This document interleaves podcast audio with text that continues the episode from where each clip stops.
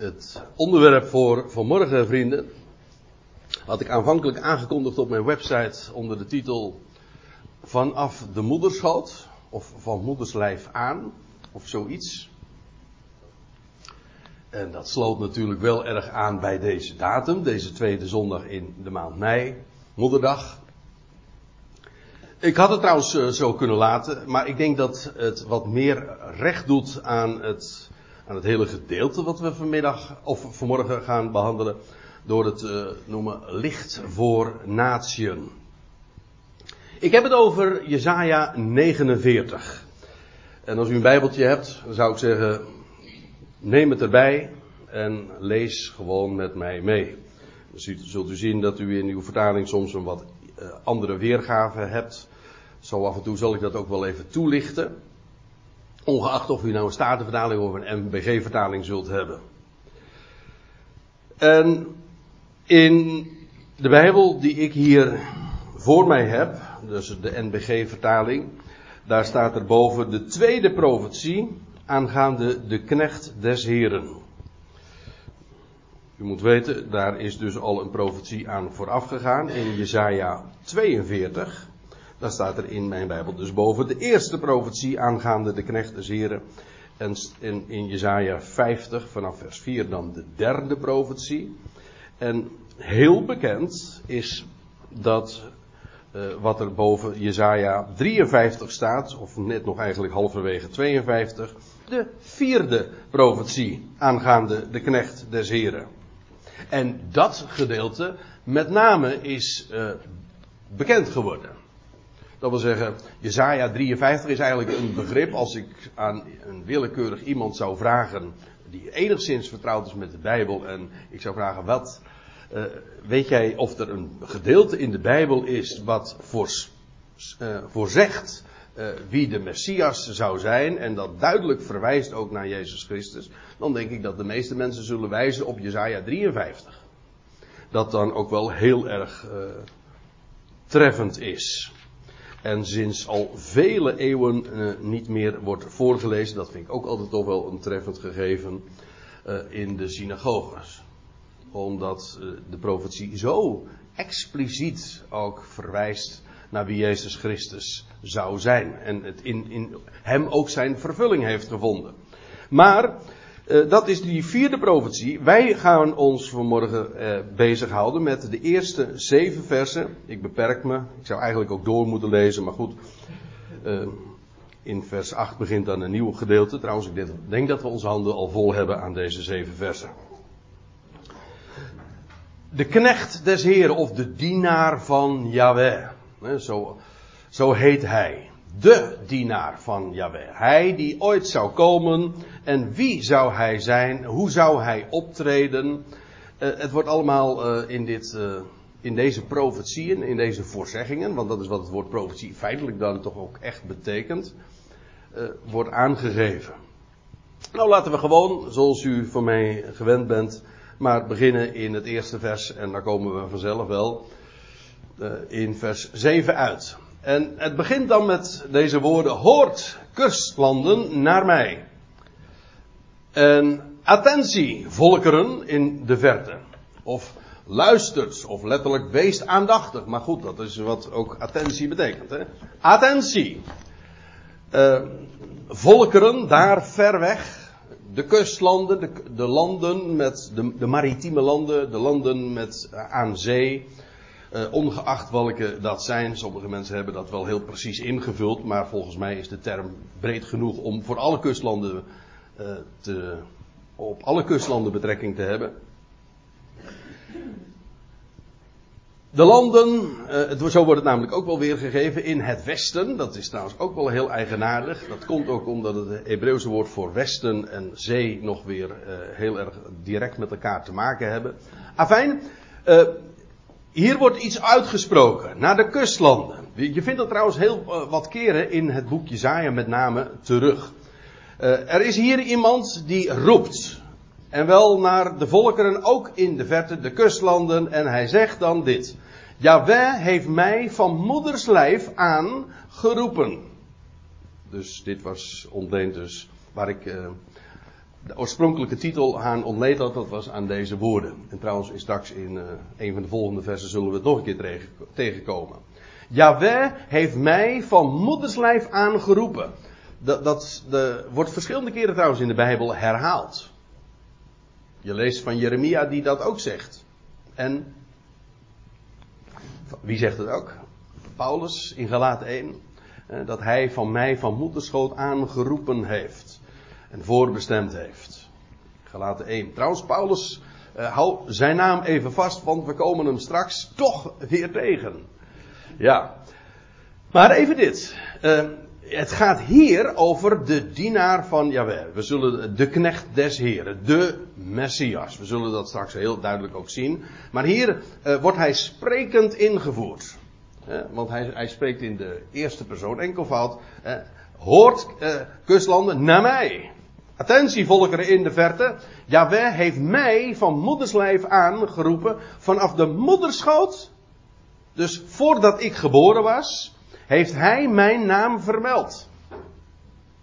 Dat is ook zo. Hè? Dat, dit, waaruit trouwens ook maar weer volgt dat dit niet zomaar op Paulus betrekking heeft, of op Jeremia. Nee, dit, we, we kennen iemand die hier perfect aan voldoet. Hm? En dat is, je leest in Matthäus 1, vers 21 dat uh, Jozef, als hij de man, de, de aanstaande man van Maria, uh, ter oren komt dat, dat Maria zwanger is, dan, dan verschijnt een hemelse boodschapper bij hem en dan zegt, ze, en dan zegt hij, zij, Maria, zijn aanstaande vrouw, zal een zoon baren en jij, Jozef, zult hem de naam Jezus geven, Yeshua. Een Hebreeuwse naam, dat betekent trouwens dat Yahweh redder is. Want staat er, hij zal zijn volk uh, verlossen van zonde. Maar dus voordat hij geboren werd, van moederschoot aan, heeft hij mijn naam vermeld. Nou, dat is ook perf zo perfect en, en volmaakt vervuld. Toen reeds is zijn naam genoemd. Een naam die ook verwijst naar, naar wie Yahweh is. In diepste essentie. Zijn naam, Jezus, betekent hij is redder. De naam die boven alle naam, en het is ook de naam die eenmaal elk mensenkind, elke, wat zeg ik, elk schepsel, elke, elke knie gaat buigen en elke tong zal beleiden dat in de naam van, ja, Jezus. In de naam van Jezus, dat Hij Heer is. Afijn, het gaat om die naam. En vanaf de moederschoot was die naam al vermeld. Zo uh, zo kondigt hij zich aan dus.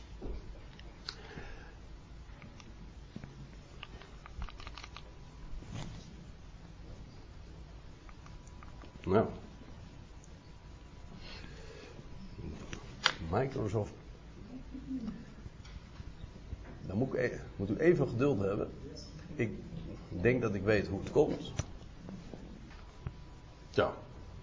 En we pakken hier weer de draad op. Ja, neem me niet kwalijk. Technisch probleempje. Hè? De cyberaanval, ja. Ja, ja, dat is, ja ik schaar dat, uh, dit probleempje hier niet onder. Nee, het punt, het punt is, het staat op, dat, op een sticky. En kennelijk is dat sticky even losgegaan van de computer, waardoor die bestand niet meer vindt. Maar dat even voor de, eh, even als technische achtergrond. Dit kan er gewoon weer uitgeknipt worden, want het is niet echt heel interessant, denk ik. Uh, het, we hadden het dus over het feit dat de kustlanden, de, verre, de landen in de verte worden, uh, worden aangesproken. Uh, waarom? Omdat degene die dat zegt, hij zegt, Jawel, die heeft mij van moedersleven aangeroepen. Sterker nog, hij heeft mijn naam al vermeld vanaf de moederschoot. En staat er, hij heeft mijn mond gesteld als een scherp zwaard. En wat is dat scherpe zwaard? Dat lijkt me niet zo moeilijk. In, uh, in de Hebreeënbrief, daar vind je een perfect uh, antwoord als u het mij vraagt. Er staat van, want het woord Gods, dat is scherper dan enig tweesnijdend zwaard. Uh, nee, het staat nog het staat anders. Het woord van God is levend en krachtig, scherper dan enig tweesnijdend zwaard. En scheidt van één ziel en geest enzovoorts. Maar dat scherpe zwaard, het, het, een zwaard is in de Bijbel in het algemeen al een beeld van het woord van God. Dat scherp is, maar ook levend en krachtig. En hij zegt, hij, hij Jawel, heeft mijn mond gesteld tot een scherp zwaard. Dat wil zeggen, mijn mond is bestemd om het woord van God door te geven. En dat woord is levend, is krachtig. Dat is, dat geweldig. Dat, daar hoef je niks voor te doen. Dat vind ik ook altijd heerlijk om. Eh, als we samenkomen rondom dat woord, dan gaat het er niet om dat je dat uh, leuk moet maken. Eh, alles wat je eraan toevoegt, alles wat je ermee doet, uh, daarmee ontkracht je het. De, de, power zit hem juist gewoon wat erin zit. Laat de leeuw maar gewoon los. Dat woord is. Ja, het is ook gevaarlijk trouwens, want dat, dat is met een zwaard ook. Maar het woord is een scherp zwaard. En hij zegt, hij heeft mijn mond gesteld op als een scherp zwaard. Dat wil zeggen, dat woord van God brengt dingen aan het licht. Is scherp. Met precisie vertelt het de dingen. Over wie God is, over de toekomst. Noem maar op. Altijd is dat woord een, een zwaard. De zwaard. Het verdedigt, het valt aan.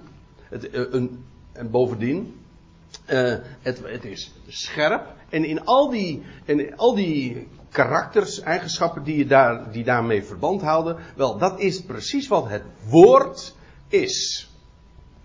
En, en, en de Heer Jezus, die vanaf de moederschoot af al geroepen was. En zijn naam was al vermeld.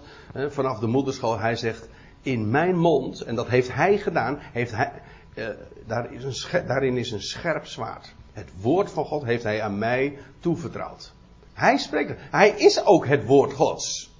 Dus het is eigenlijk niet alleen maar. Hij spreekt dat woord Gods met zijn mond. Nee, hij is de belichaming van het woord Gods. God kwam ooit met zijn uh, woord tot Maria en zegt: en, uh, je, je zult zwanger worden. De geest God zal over je komen. En dat woord werd toen vlees. Nou, hij heeft mijn mond gesteld als een scherp zwaard. En dan vervolgens in de schaduw van zijn hand heeft hij mij bedekt. Hij heeft mij tot een zuivere pijl gesteld. In zijn pijlkoker heeft hij mij verborgen. En je vindt hier uh, zo'n, u zult het ook in het vervolg nog zien, een prachtig plaatje. Van wie de dienaar, de, de knecht des Heren zou zijn.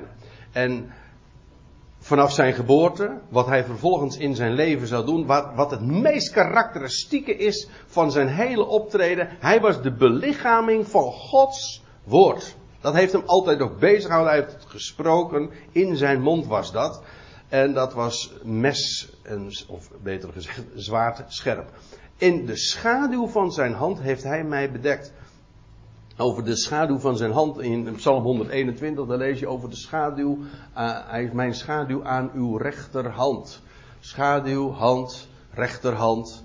En heeft hij mij bedekt uh, in de, of doet hij mij, um, ja, doet hij mij schuilen of uh, in, de in de MBG-vertaling lees je, ik weet niet hoe het in de Statenvertaling staat, verborg hij mij. Maar in al die uh, weergaven is de gedachte toch dezelfde. Namelijk, uh, iets wat bedekt wordt, dat is verborgen.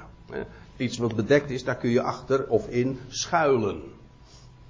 Wel, in de schaduw van zijn hand heeft hij, jawel, mij bedekt of verborgen gehouden. En waar het op ver, waar het eh, van spreekt, dat is van de positie van Christus nu al ja, bijna 2000 jaar. Wat is er met hem gebeurd? Hij, hij is inderdaad nu bedekt. En waar bevindt hij zich? Wel in de schaduw, waar hij niet gezien wordt, want dat is wat schaduw toch is. In de schaduw van zijn hand Hè, aan zijn rechterhand be- bevindt Jezus Christus, de knecht des Heren zich. En daar wordt hij niet gezien. Daar wordt hij bedekt, verborgen gehouden. En staat er, laat ik dat dan meteen erbij lezen. En hij heeft mij tot een zuivere pijl gesteld. In zijn pijlkoker heeft hij mij verborgen. Ook hier weer, eerst wordt er gesproken over bedekt. In de schaduw van zijn hand. En hier weer verborgen. Ook hier drie keer dus, op drie verschillende wijzen, wordt hier de, de nadruk gelegd op het feit dat, die, dat deze knecht des heren een verborgen plaats heeft. Eh, niet gezien wordt, bedekt wordt. En ja, dat spreekt van wie hij vandaag is. In, eh, in Psalm 110, daar lees je, dus, er is geen profetie in de hele, eh, in de hele Hebreeuwse Bijbel te vinden, die zo vaak wordt aangehaald, geciteerd in het Nieuwe Testament als, als Psalm 110. Psalm van David, en daar lees je, Jaweh zegt tot mijn Heer, zit aan mijn rechterhand. Totdat ik jou, totdat ik jouw vijanden als een voetenbank voor jouw voeten stel. Met andere woorden, hij wordt in die positie gesteld van, van bedekking. In de schaduw van zijn hand. Hij wordt daar verborgen gehouden. De Heer Jezus Christus is verhoogd. Hij zit nu aan Gods rechterhand. Dat is de, zijn positie vandaag. Een positie van rust.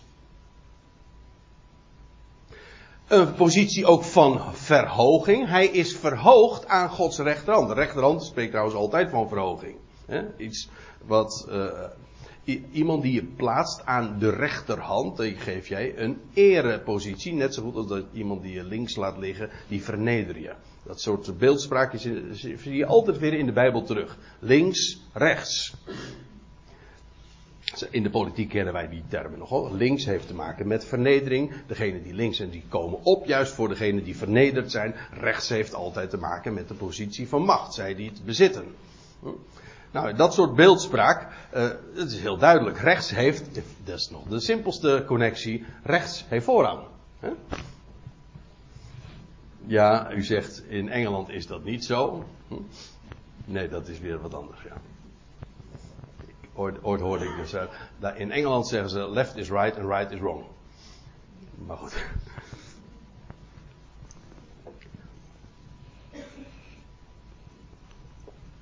Het gaat even om dat hij geplaatst is. Eh, Jaweh zegt tot mijn Heer. Dat zegt.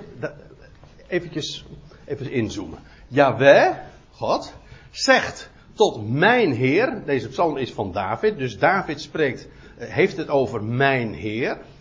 De Messias. Jaweh spreekt Davids Heer aan. En tegen Davids Heer wordt gezegd: Zit aan mijn rechterhand. Dat wil zeggen, hij wordt, aan, hij wordt verhoogd. En totdat ik jouw vijanden als een voetenbank voor jouw voeten stel. Dat wil zeggen, hij wordt in een positie van, van voorrang, van eer, van verhoging geplaatst. Daar is hij niet te zien. Hij is nu aan Gods rechterhand. Daar bij hem in de hemel. Ja, en daar is hij nu in de schaduw, daar wordt hij bedekt, daar is hij verborgen. Maar onderwijl is hij daar verborgen als een, pijl, als, als, een, als een scherpe pijl gesteld in zijn pijlkoker. Dat wil zeggen, hij is nu paraat, of hij is, uh, hij wordt klaar. Uh, hoe zeg je dat? Nou, nee, nee, klaar stond, uh, wou ik niet zeggen, maar. hij, hij wordt in gereedheid gehouden, want straks. Er komt een tijd, en die is zeer aanstaande, dat hij uit die positie van verborgenheid zal treden, om alsnog zijn heerschappij te gaan vestigen, waarbij alle vijanden onder zijn voeten worden gesteld. In rangorden, in, dat, dat is ook dat is een, een heel proces. En de laatste vijand die onder zijn voeten gesteld wordt, dat is de dood. Paulus haalt het ook aan. Dat is de laatste vijand. Afijn, dan praat je over, over nog toekomstige gebeurtenissen, hele processen waarin de Christus uit de verborgenheid zal komen en dan inderdaad als, als een, een puntige, zuivere, scherpe pijl ehm, zal gaan functioneren en inderdaad de, zijn vijanden zal onderwerpen. Daar heeft dat ook alles mee te maken. Met een pijl in zijn pijlkoker. God bewaart, laat ik het zo zeggen. God bewaart hem nu op zijn plaats. En te zijner tijd zal hij hem inzetten als inderdaad een scherpe pijl en om de macht hier op aarde te vestigen en het koninkrijk van God te openbaren. Maar nu, en daar gaat het in dit vers om, hij is nu in de schaduw aan Gods rechterhand. Hij is bedekt, hij is nu verborgen. Eigenaardig hè? Maar het wordt nog uh, eigenaardiger, want uh, hoezo dan? Waarom in die positie? En hoezo verborgen? We lezen verder. En hij, Jawel, zei tot mij, de knecht des heren, of jij bent mijn dienaar. In de MBG-vertaling wordt het vertaald met knecht, dat is me even om het even. Of dienaar is de meest, uh, een wat treffender weergave nog. Jij bent mijn dienaar, degene in wiens uh, jij staat, zo wordt tegen de Messias gezegd, in mijn dienst. Hij zei tot mij, jij bent mijn knecht, mijn dienaar. Ja, en nou ga ik iets eh, vertellen. Dat is misschien een beetje een lastig ding. Uh, want in de meeste vertalingen, om niet te zeggen in alle vertalingen, wordt hier dan een komma gezet. En dan vervolgens, jij bent mijn dienaar, Israël, in jou toon ik mijn schoonheid. En dan, dan betekent dat die dienaar, die knecht des Heren, wordt aangesproken als Israël. Jij bent mijn dienaar, of jij bent mijn dienaar Israël. Waarmee dus een naam gegeven wordt aan die dienaar. En dat heeft hoofdrekens opgeleverd. Men zegt dan, nou zie je, de dienaar, de knecht is hier Israël. Maar lees eens eventjes door. Dat kan helemaal niet in verband, want als je nu in de navolgende versen leest, dan gaat het juist erover dat Israël niet naar deze knecht luisterde. Hij arbeidt in Israël, maar het volk luisterde niet. We zullen dat in het volgende vers en de versen daarop ook zo duidelijk lezen, zodat dat niet kan. Daar zijn allerlei andere oplossingen voor gegeven. Men zegt van ja, Israël is, gaat het hier om een functienaam. Israël betekent strijder gods en de strijder gods dat is de Messias. Dat kan. Er zijn nog wel andere oplossingen ook voor aangedragen. Want iedereen ziet in ieder geval wel. Uh, het kan hier niet gaan over het volk van Israël dat de, de knecht zou zijn. Want dat past totaal niet in het verband. Maar. Uh, zoals, zoals ik het u uh, nu laat zien, en dat is ook aangedragen, en ik, lijkt mij het meest waarschijnlijke, is het een kwestie van, zo heet dat dan deftig, interpunctie, dat wil zeggen uh, van leestekens. Dat je, als je hier, op het moment dat je hier een tweede zin laat uh, leest, gewoon een, dat niet jij bent mijn dienaar Israël, maar jij bent mijn dienaar, en dan punt, Israël, in jou toon ik mijn schoonheid. Dat geeft volgens mij een perfecte zin. Waarbij je Israël kan opvatten trouwens als het volk. Waar de dienaar van God, de knecht des Heren, arbeidde te midden van het volk. Je kunt het ook opvatten als een aanduiding van het land. Dat, je, dat de knecht des Heren arbeidde te midden of in het land. In beide gevallen krijg je een perfecte zin en het komt feitelijk ook op hetzelfde neer. Het land of het volk van Israël. Israël, in jou toon ik mijn schoonheid. Dus eerst, jij, wordt er, er wordt gezegd, jij bent mijn dienaar, maar ook in Israël toon ik mijn schoonheid. Ik moet er ook bij zeggen, je leest in, uh, ja, laat ik, uh, dat vind ik het meest treffende voorbeeld, uh, die ik zo kon vinden. Johannes 1, vers 14. Als Johannes dan uh, terugblikt op wie de Heer Jezus uh, was en hoe hij zich gemanifesteerd heeft, en dan, staat er, dan zegt hij, en hij heeft onder ons, onder ons gewoond en wij hebben zijn heerlijkheid aanschouwd. Een heerlijkheid als van de enige geborene van de water. Vol van genade en waarheid. Dat wil zeggen, Gods schoonheid, Gods heerlijkheid, die werd inderdaad manifest in hem, in die krecht. En waar opereerde hij, waar arbeidde hij? Wel te midden van Israël. Te midden van het volk, te midden van het land. Daar heeft hij uh, gewerkt en, heeft, en daar is ook zijn heerlijkheid getoond, aanschouwd. Dus uh, dat geeft dan een, een, een, een prima zin. En als ik dan gewoon doorlees in vers 4. En ik, ja, hier krijg je een ommekeer. Want dan staat er, en ik zei, wie is die ik? Dat is de, dat is de knecht van Jahweh, nietwaar? Ik zei, voor niks heb ik gearbeid. Ik heb mijn energie gesloopt en zinloos ben ik uitgeput. Hoe stond het ook alweer? In die versie is die voor mij wat bekender. Te vergeefs heb ik mij afgemat. Voor niets en vruchteloos mijn kracht verbruikt. Dus, wat, wat wordt hier verteld? Gods schoonheid heeft hij in Israël geopenbaard. Via die knecht des heren. Maar, nou, ja, de klacht, of de vaststelling van de Messias, van de knecht van de, van de Heer is, ja, voor niks heb ik gearbeid. Ik heb mijn energie gesloopt, ik ben zinloos uitgeput. Nou, dit is zo'n uh, treffende aanduiding ook van hoe het eh, gegaan is toen de Heer Jezus hier op aarde uh, zijn, zijn, zijn werk deed. Ik heb er geen plaatje van, ik heb er geen dia van, maar ik wil u even meenemen, als me vergunt, naar Matthäus 11. Matthäus 11.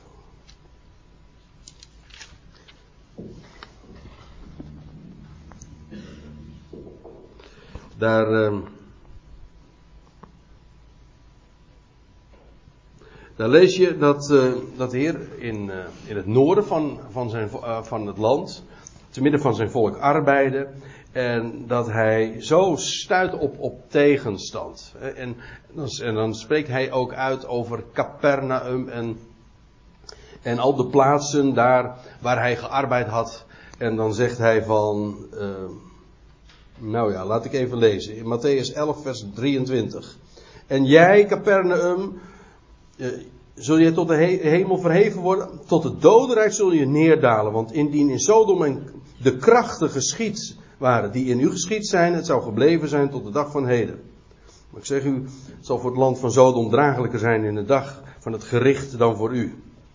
Nou, moet je je voorstellen. De Heer, die altijd, uh, die jaren heeft gearbeid daar in, in Israël. En die dan op zoveel tegenstand staat. Te vergeefs heeft hij gearbeid.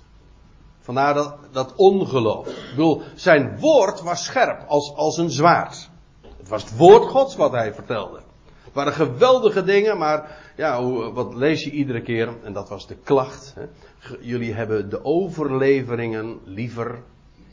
Dat is altijd nog zo geweest.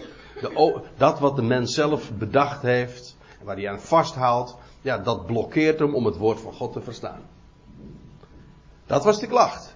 En dan lees je uh, in, in datzelfde Matthäus 11. Te dien tijden, ik lees nu in vers 25. Te dien tijden hief Jezus aan en zeide: Ik dank u, Vader, Heer van hemel en aarde, dat u deze dingen voor wijze en verstandigen verborgen hebt, maar een kinderkens geopenbaard. Dat wil zeggen, er waren er wel die luisterden naar hem. Maar de wijzen, de verstandigen, degenen die het allemaal wisten, uh, die begrepen het niet. Moet nagaan. Het is nooit een kwestie van intelligentie. Of van, laat ik het anders zeggen, van IQ. Heeft er niets mee te maken. En, maar ook dan de reactie van de Heer dat hij zegt van ja, uh, die afwijzing, dat is één ding. Maar ik dank mijn God. Ik dank u Vader dat u deze dingen verborgen hebt. Voor wijze en verstandigen. En hier zie je dat ook. Uh, aan de ene kant dat voor niks heb ik gearbeid. Ik heb mijn energie gesloopt. Zinloos ben ik uitgeput. Uiteindelijk is dat ook de, de hele gang van hem geweest in het land. Hij Gods schoonheid, Gods heerlijkheid is in hem aanschouwd, getoond. Ja. Maar uiteindelijk stierf hij aan een kruis. En is hij zinloos uitgeput. En zijn energie was gesloopt. En dan staat erachter, zeker. Mijn oordeel is bij Yahweh en mijn arbeidsloon bij, uh, bij mijn God. Dit is dus geen ongeloof, dit is niet de, een frustratie of een aanklacht zeker uh, aan het adres van God. Nee, is gewoon een vaststelling. Uw heerlijkheid is getoond, maar het was voor niks. Dat wil zeggen, zij hebben het niet gezien, ze hebben het niet gegrepen, ze hebben het niet verstaan en niet geloofd. En dan staat er evenwel, ik, ik citeer het dan toch nog maar eventjes uit de, de MBG-vertaling, evenwel mijn, mijn recht is bij de Heer en mijn vergelding is bij mijn God. Met andere woorden, dat mag dan zo zijn, maar God weet het naar waarde te schatten. En mijn recht of mijn oordeel is bij Yahweh. Hij is degene die dit recht zal doen. En die bovendien ook mijn arbeidsloon niet zal onthouden. Hij zal geven wat mij toekomt. Dit was de reactie van het volk. Dit is het vertrouwen dat de Messias zelf uit, uitspreekt over wat God hem zou geven. Mijn arbeidsloon. Ja, maar ik, het eerste waar ik aan denk is dat God hem gekroond heeft met eer en heerlijkheid. God heeft hem verhoogd. Aan zijn rechterhand. Daar is hij nu verborgen. In Israël is hij miskend, afgewezen, te vergeefs heeft de Heer daar gearbeid. Maar, zegt hij, mijn oordeel is bij Yahweh. Mijn arbeidsloon is bij mijn God. Met, eigenlijk, het is nog, het is nog treffender. Waar is zijn arbeidsloon? Wel, bij mijn God. Waar is dat? Boven. Waar hij nu verborgen is. Dit is echt. Eh, in al deze versen zien we gewoon een, een dia, of zo u wilt, een film van de Messias. Van Israëls Messias. Ik moet er wel bij zeggen, bij de miskende Messias van Israël.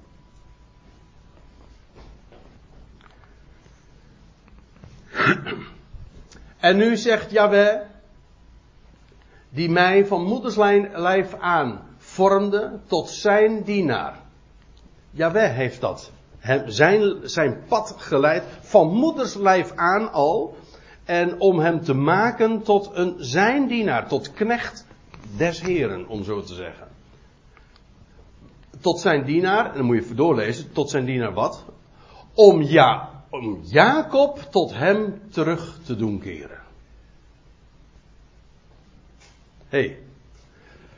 Jaweh had hem voorbestemd, had hem gevormd. Tot wat? Wel tot dienaar. Met het oog waarop. Om Jacob tot hem terug te doen keren. Dat was ook de missie van de Heer Jezus. Hij was gezonden tot, hij kwam tot de zijne.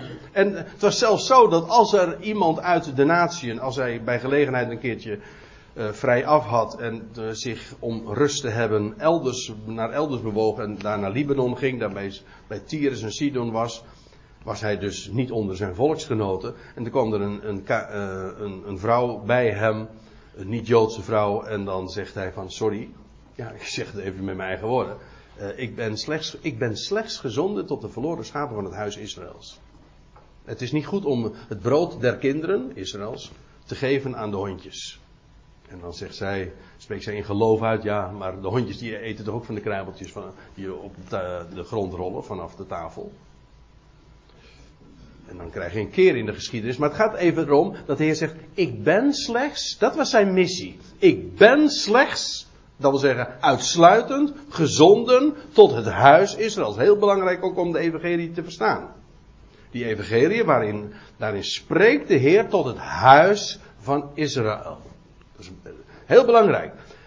Om, waarom? Om Jacob tot hem te doen terugkeren. Jacob. Dat geeft op zich ook al aan van, uh, het is nog geen Israël. Ook hier trouwens Jacob, Israël. Maar ja, begin met Jacob. Jacob moet bekeerd worden. Dat wil zeggen terugkeren. In de meest. Uh, in de dubbele zin des woords ook. Dat wil zeggen terugkeren tot de Heer. Jacob, het volk van Jacob moet ook terugkeren naar het land. Het is allemaal terugkeren. Ja. En nou komt er nog een lastig ding. We hadden er al één in vers 3. Over die punt en die komma, weet u wel. Ja. Soms kun je daarover vallen.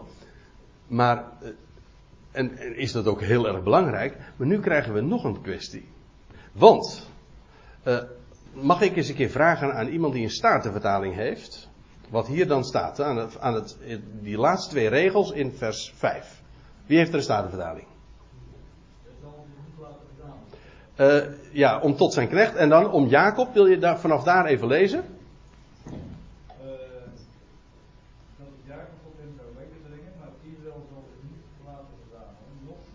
Ja. Ja. Om Jacob tot hem terug te doen keren, maar Israël zal niet worden verzameld. Maar, lees nou eens een keertje in de MBG-vertaling.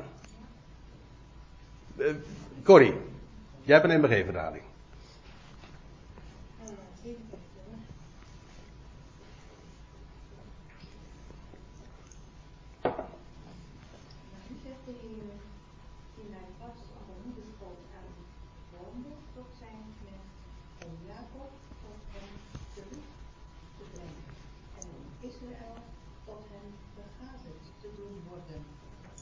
Ja, dat is, is precies tegenovergestelde. Hè?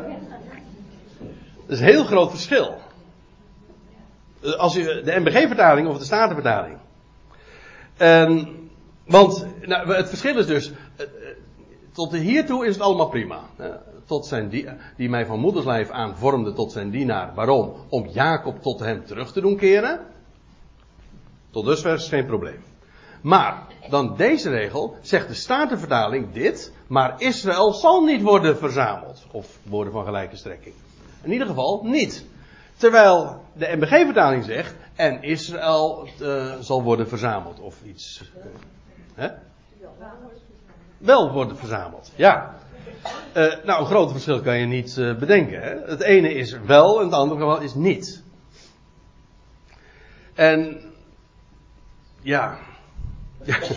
en ja, er zijn verschillende lezingen van de grondtekst. En ik, dit, dit zou een heel technisch verhaal worden om dit even te gaan uitleggen. Er zijn namelijk een, een aantal voorbeelden, een klein aantal schriftplaatsen. En dat heet dan, als je je daarin gaat verdiepen met ketib en kere, heet dat. En dat wil zeggen hoe het oorspronkelijk staat. En hoe het later werd gelezen. Nou, de Statenvertaling uh, is de. Dus het komt er eigenlijk op neer. Die grondtekst van het Hebreeuws is hier wat onduidelijk. Dat wil zeggen, je hebt een oorspronkelijke lezing en hoe men uh, later gedacht heeft van zo moet het begrepen worden. Dit is de wijze zoals het in het origineel, gewoon oorspronkelijk staat geschreven. Alleen men heeft het dan veranderd. Gewoon ter wille van de ja, begrijpelijkheid. En dat is dus de wijze zoals de MBG dat weergeeft. Maar ik moet u zeggen, uh, de wijze waarop het hier staat, uh, dus het eigenlijk de meest oorspronkelijke, dat is zoals het precies ook gegaan is. Het staat, en laat ik het nog anders zeggen, het staat er, laten we nu wel wezen, wat verborgen dus. ja, maar lees het nou eens een keertje gewoon zoals het hier nu uh, zoals ik het hier, als, en zoals degene die het in de Statenvertaling met mij meelezen, die hebben helemaal geen probleem, want die zegt, nou ja, uh, waar heb je het over? Hè? Uh, ja, het, sorry? Ja, het klopt allebei. Ja, dat is wat jij bedoelde zeggen. Het is, ja, want laten we nou even wel wezen. Uh, hij heeft hem gevormd. God heeft zijn Messias gevormd tot zijn knecht. Namelijk waarom? Om Jacob tot hem terug te doen keren en Israël te worden te verzamelen. Dat klopt. Dat is waar. Maar deze lezing met het woordje niet klopt ook. Dit was de reden om Jacob tot hem terug te doen keren. Maar Israël zal niet worden verzameld. Dat wil zeggen bij die gelegenheid. En dat is ook zo. Want waarom? Ja, Israël hij, hij arbeidde te midden van zijn volk. Gods heerlijkheid is via hem geopenbaard. Maar te vergeefs heeft hij gearbeid. Voor niks heeft hij zich ingespannen. Ze wilden hem niet hebben. Dat wil zeggen, hij kwam tot Jacob. Maar Jacob werd geen Israël. Je, Israël kwam niet tot geloof. Natuurlijk kun je zeggen. Dit wordt alsnog in de toekomst vervuld. Want God komt natuurlijk niet terug op zijn belofte. 11. Ja, perfect. We komen, maar daar komen we straks ook op. Ja. Ja. Dus, dit is wel heel, dit is heel treffend. Een heel uh, treffende weergave. Hier vind je dus al, zoals het hier gelezen wordt, dat Jacob niet zou luisteren naar de Messias. Is, hij kwam tot hen om tot God, eh, met het woord ook, dat, God, dat het volk tot haar God zou terugkeren, maar Israël werd niet verzameld. Nee, Jacob werd geen Israël.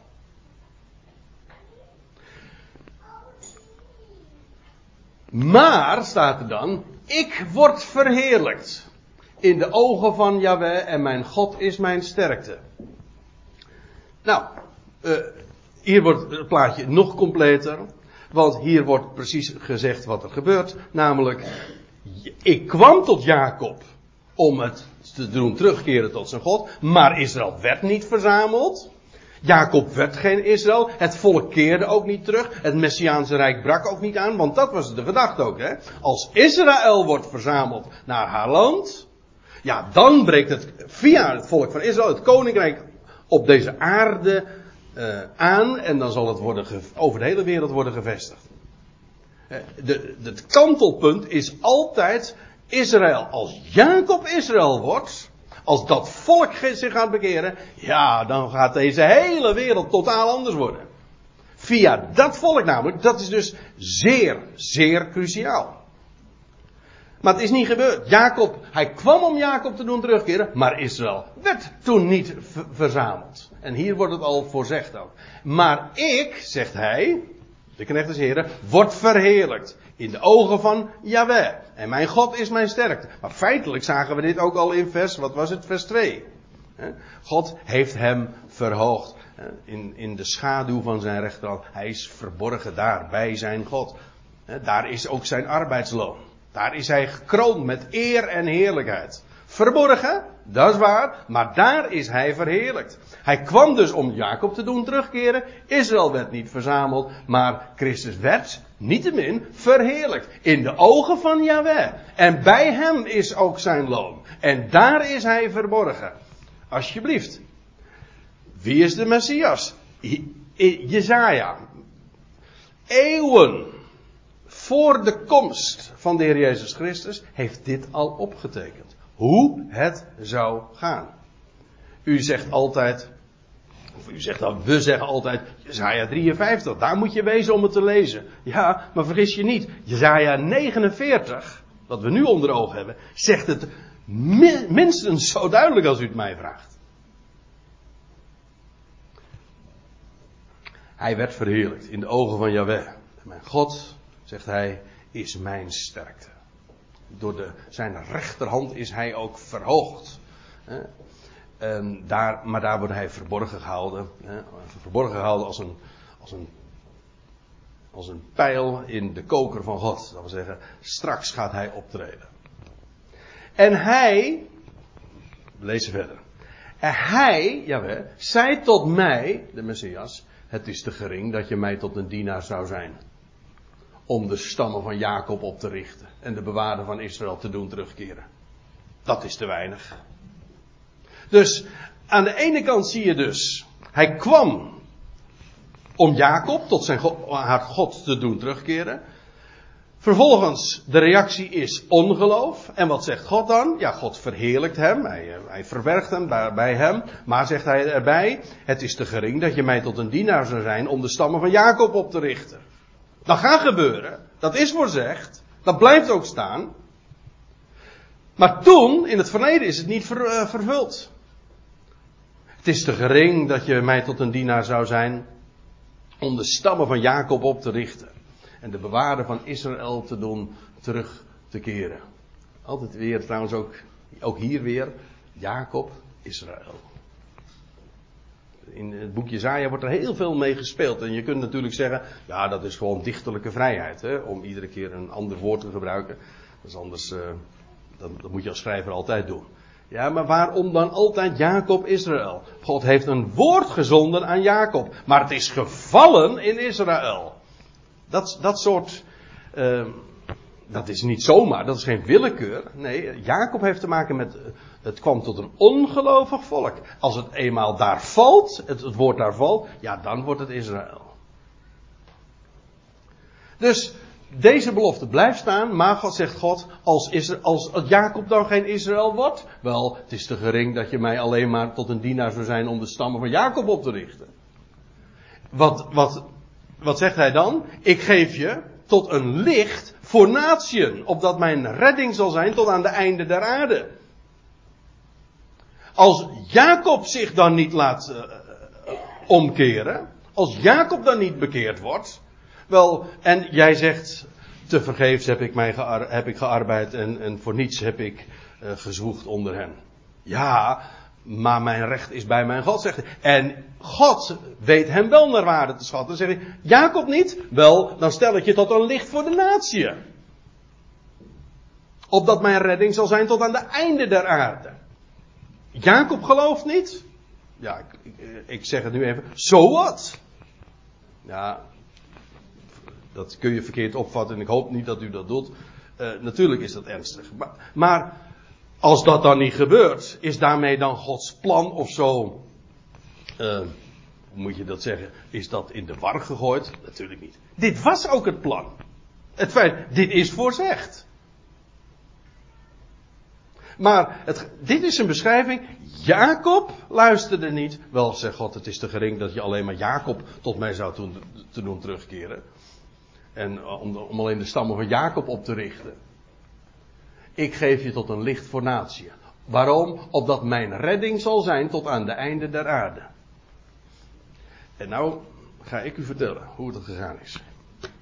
Want zojuist werd er gewezen op Paulus. Die dat in de Romeinenbrief perfect en geweldig, treffend ook, ook weergeeft. Maar het is juist ook via de apostel Paulus dat dit werkelijkheid is geworden.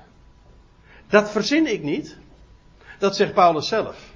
Want, nou ga, neem ik u even mee naar Handelingen 13.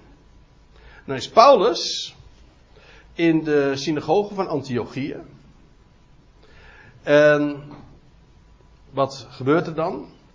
dan is hij dus ook onder het volk van Israël, maar dan in het buitenland, maar niet omhin in de synagoge. En dan lees je, maar Paulus en Barnabas die zeiden, ik lees het vanaf vers 46, maar Paulus en Barnabas zeiden vrijmoedig, het was nodig dat eerst tot u, Jacob, het woord Gods werd gesproken, maar nu jullie het verstoten, zie, nu wenden wij, Paulus en Barnabas, ons tot de natieën, want zo heeft ons, Paulus en Barnabas, de Heer geboden. En nou komt er een citaat uit Jesaja 49 vers 6. Want zo heeft ons de Heer geboden. Ik heb u gesteld tot een licht der natie. Opdat gij tot heil zoudt zijn tot aan de uiterste der aarde. En dan lees je, als Paulus dit dan zo aanhaalt. Toen nu de natie dit hoorde, verblijden zij zich en verheerlijkte het woord van de Heer. Dus, Jacob geloofde niet. En eerst werd het woord, moest het woord ook gesproken worden tot hen. Dat is waar. Maar nu ze het verstoten, ja, wat gebeurt er dan? Nou, dan, gaat, dan, gaat, dan is het niet zo van, uh, dan gebeurt er niks. Nee, dan gaat het heel vervolgens naar de natie toe. En via wie is dat gegaan? Met andere woorden, als hier in Jezaja 49 gesproken wordt, ik geef je tot een licht voor natie dan zien we daar al in een verborgen, de naam van Paulus wordt niet genoemd. Nee, maar zijn bediening wordt in het verborgen wel degelijk aangestipt. En Paulus heeft het herkend. En als Paulus in Antiochië dan ook in de synagoge dit zegt, dan geeft hij daarmee aan, Jezaja heeft dit al, misschien verborgen, maar voorzegd. En dat is ook precies wat Paulus dan in zijn brieven ook doet. Hij, uh, ja, hij vertelt verborgenheden, maar ik vind dat. Het wordt heel vaak miskend, als u het mij vraagt. Maar die verborgenheden die Paulus optekent, weet u wat dat betekent? Dat hij dingen die in de Hebreeuwse Bijbel allemaal al staan opgetekend, verborgen daar zijn. die brengt hij aan het licht. Hij openbaart verborgenheden. Dingen die voorheen bedekt waren. Maar Paulus brengt het aan het licht en schrijft daarover in zijn brieven. Dat, zijn, dat is de, de, de verborgenheden, de geheimenissen die hij uitlegt. Kijk, daar staat het al. En als hij in de synagoge van Antiochië is, dan, dan, dan wijst hij het ook aan. En hij zegt dus. Uh, want zo heeft ons de Heer geboden. Ik heb u, u gesteld tot een licht der natie. Wie, zijn, wie is dat? Dat is toch in ieder geval Paulus. Met zijn medewerker Barnabas. Ik geef je tot een licht voor natie. Opdat mijn redding zal zijn tot aan de einde der aarde. Mijn redding. Ja, en alsof Aad al wist dat ik dit zou aanhalen. Hier Romeinen 11, vers 11, makkelijk te onthouden. Daar staat, Paulus legt dat in de Romeinenbrief. Uh, kijk, in de synagoge van Antiochië, daar in Handelingen, wordt dat zo aangestipt. Maar in zijn brieven krijgt hij de gelegenheid, en met name in Romeinen zie je dat hij dat ook uitlegt, uit de doeken doet en vanuit de schrift ook laat zien. Hij zegt, door hun, Israëls misstap, is de redding tot de natieën gekomen. Nou, lees nog even met me verder. In eh, vers 12 dan. Betekent nu hun, hun misstap rijkdom voor de wereld en hun tekort rijkdom voor de natie, hoeveel te meer hun volheid.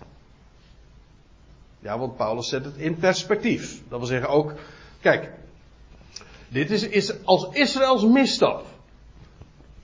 Rijkdom is voor de natie. Dat wil zeggen, nu gaat Israël gelooft niet. Jacob werd geen Israël. En wat zegt God nu? Nu gaat het licht naar de natieën toe. Nou, als Israëls misstap al rijkdom is voor de wereld. En dat wat Israël of Jacob tekort kwam. Rijkdom is voor de natieën. Nou, hoeveel te meer hun volheid. Wat zal het dan zijn als Israël of Jacob Israël gaat worden. En hoe, wat zal dat voor de wereld gaan betekenen? En dan even verder nog in vers 15. Want indien hun verwerping de verzoening der wereld is, wat zal hun aanneming anders wezen dan leven uit de doden? Kijk, dat is de toekomst. Hun verwerping, verleden. Maar wat betekent dat? Wel, dat is dat, dat er een, een rijkdom ligt is voor de natie. Ja, hij, de Messias, die bevindt zich in de schaduw hè, van Gods rechterhand. Verborgen. Maar in diezelfde tijd gaat de rijkdom van Gods woord en van het licht dat hij laat schijnen naar de natie, naar de wereld toe. En moet eens opletten hoe dat dan staat. Is als verwerping, dat betekent de verzoening der wereld. De verzoening der wereld. Niet de verzoening van de kerk. De verzoening van de wereld. Wat betekent dat? Wel, de boodschap die ging. toen Israël de boodschap aanweg, ging er zo'n geweldig geheim. Een geweldige rijkdom. Twee keer, hè? Rijkdom. Rijkdom naar de natie. Namelijk rijkdom van Gods genade. Dat niet afhankelijk is van, van wat een mens doet. Maar gewoon, het is de verzoening van de wereld. Die is gegarandeerd. Dat mag gepredikt worden. Dat is, dat haast verkwisting. Dat wil zeggen, je vertelt Gods genade. God is een redder van deze hele wereld. De verzoening is een feit. Hij verzoent de wereld met zich. Hoe dan ook en wanneer dan ook, daar gaat het even niet om. Maar dat feit staat. Dat is toch, dat is over rijkdom gesproken mensen. Dit is licht. Dat laat zien wie God is. Nou, Jacob liet zich, uh, luisterde niet, uh, liet zich niet aanspreken. Nou zegt God, ik ga, ik stel jou tot een licht voor de natie. Feitelijk heeft, is nog een ander punt, Christus zich ook geopenbaard in Paulus. Hè? Zo zegt Paulus dat ook. Hij zegt, ik ben van de moederschoot af ge, ge, geroepen. En hij zegt, opdat hij zijn zoon in mij openbaren. Dat wil zeggen, Gods zoon wordt openbaar in dat wat Paulus te melden heeft. En onder de natie. Feitelijk is het Christus zelf die daarmee ook, toen Paulus naar de natie ging, Christus werd zo gesteld tot een licht voor de natie. Maar u begrijpt wel dat als dat al hun, de Israëls verwerping al zoiets betekent, wat zal het dan betekenen als te zijner tijd, als de derde dag gaat aanbreken, als zij tot, als Jacob Israël wordt, dan worden ze opgericht, dat zal niet anders wezen dan leven uit de doden. Ze zullen opstaan uit de doden. En raad eens wat, de Bijbel zegt ook, Israël zal opstaan op de derde dag. Na twee dagen. En daarom, ik zeg het er graag bij, want we leven nu in 2017. Het duurt nog maar een paar jaar hoor. Dat de twee millennia voorbij zijn. Nee, ik, ik, noem, ik noem geen jaartallen, maar het is gewoon een vaststelling. Er zijn twee millennia voorbij. De het derde millennium gaat komen. Dan gaat dit gebeuren. Dat zij aangenomen worden, of niet alleen zij worden aangenomen, zij zullen aannemen. En dat zal niet anders wezen dan leven uit de doden. Israëls herstel. Ja. Zo zegt Jawel, Israëls losser, zijn heilige, tot die verachte ziel, die verafschuwde van de natie, de, van de natie, de dienaar van heersende. Hier, hier wordt nog een keer de knecht des heren geportretteerd. Wat was hij? Hij was een verachte ziel. Hij was een verafschuwde van de natie, van Israël en een dienaar van heersende. Ik heb er Matthäus 27 bij geplakt. Waar je leest, evenzo spotten de overpriester samen met de schriftgeleerden en oudsten tot hem. Veracht. Een dienaar van heersende. Maar, zegt Jezaja er dan bij, je, koningen zullen het zien en opstaan. En vorsten zullen neerbuigen omwille van Yahweh, die trouw is. De heilige van Israël, die u uitkiest. Men zal verstomd staan straks. Als, aangenomen, als Israël daadwerkelijk uh, verzameld zal worden. Je leest in, uh, Jezaja 52, daarmee wil ik afsluiten. Dat is die andere profetie over de knecht van Yahweh. Hè? Zoals velen zich over u ontzet hebben. Gaat over de knecht des Heeren. Zozeer misvormd. Niet meer menselijk was zijn verschijning. Niet meer als die der mensenkinderen zijn gestalte. Zo zal hij vele volkeren doen opspringen. Om hem zullen koningen verstommen. Wat hun niet verteld was, dat zien ze. Wat ze niet gehoord hadden, dat vernemen zij. Dat wordt het. Dus, als we zo in zeven versen de knecht van Yahweh beschreven vinden dan zien we inderdaad precies wie Jezus Christus is. Was, geroepen van de moederschoot af, het woord van God sprekend, miskend onder zijn volk, te vergeefs gearbeid, maar door God verhoogd is, verheerlijkt is, verborgen is. Vervolgens ook tot een licht van natieën gesteld, dat is de tegenwoordige tijd. Maar er komt een moment dat de koningen verstomd zullen staan en, en zich zullen verbazen als hij verschijnen zal. En Israël daadwerkelijk ook verzameld zal worden. En het koninkrijk hier op aarde gevestigd gaat worden. Dat staat allemaal in die versen van Jesaja 49. Zullen we daarbij laten voor vandaag.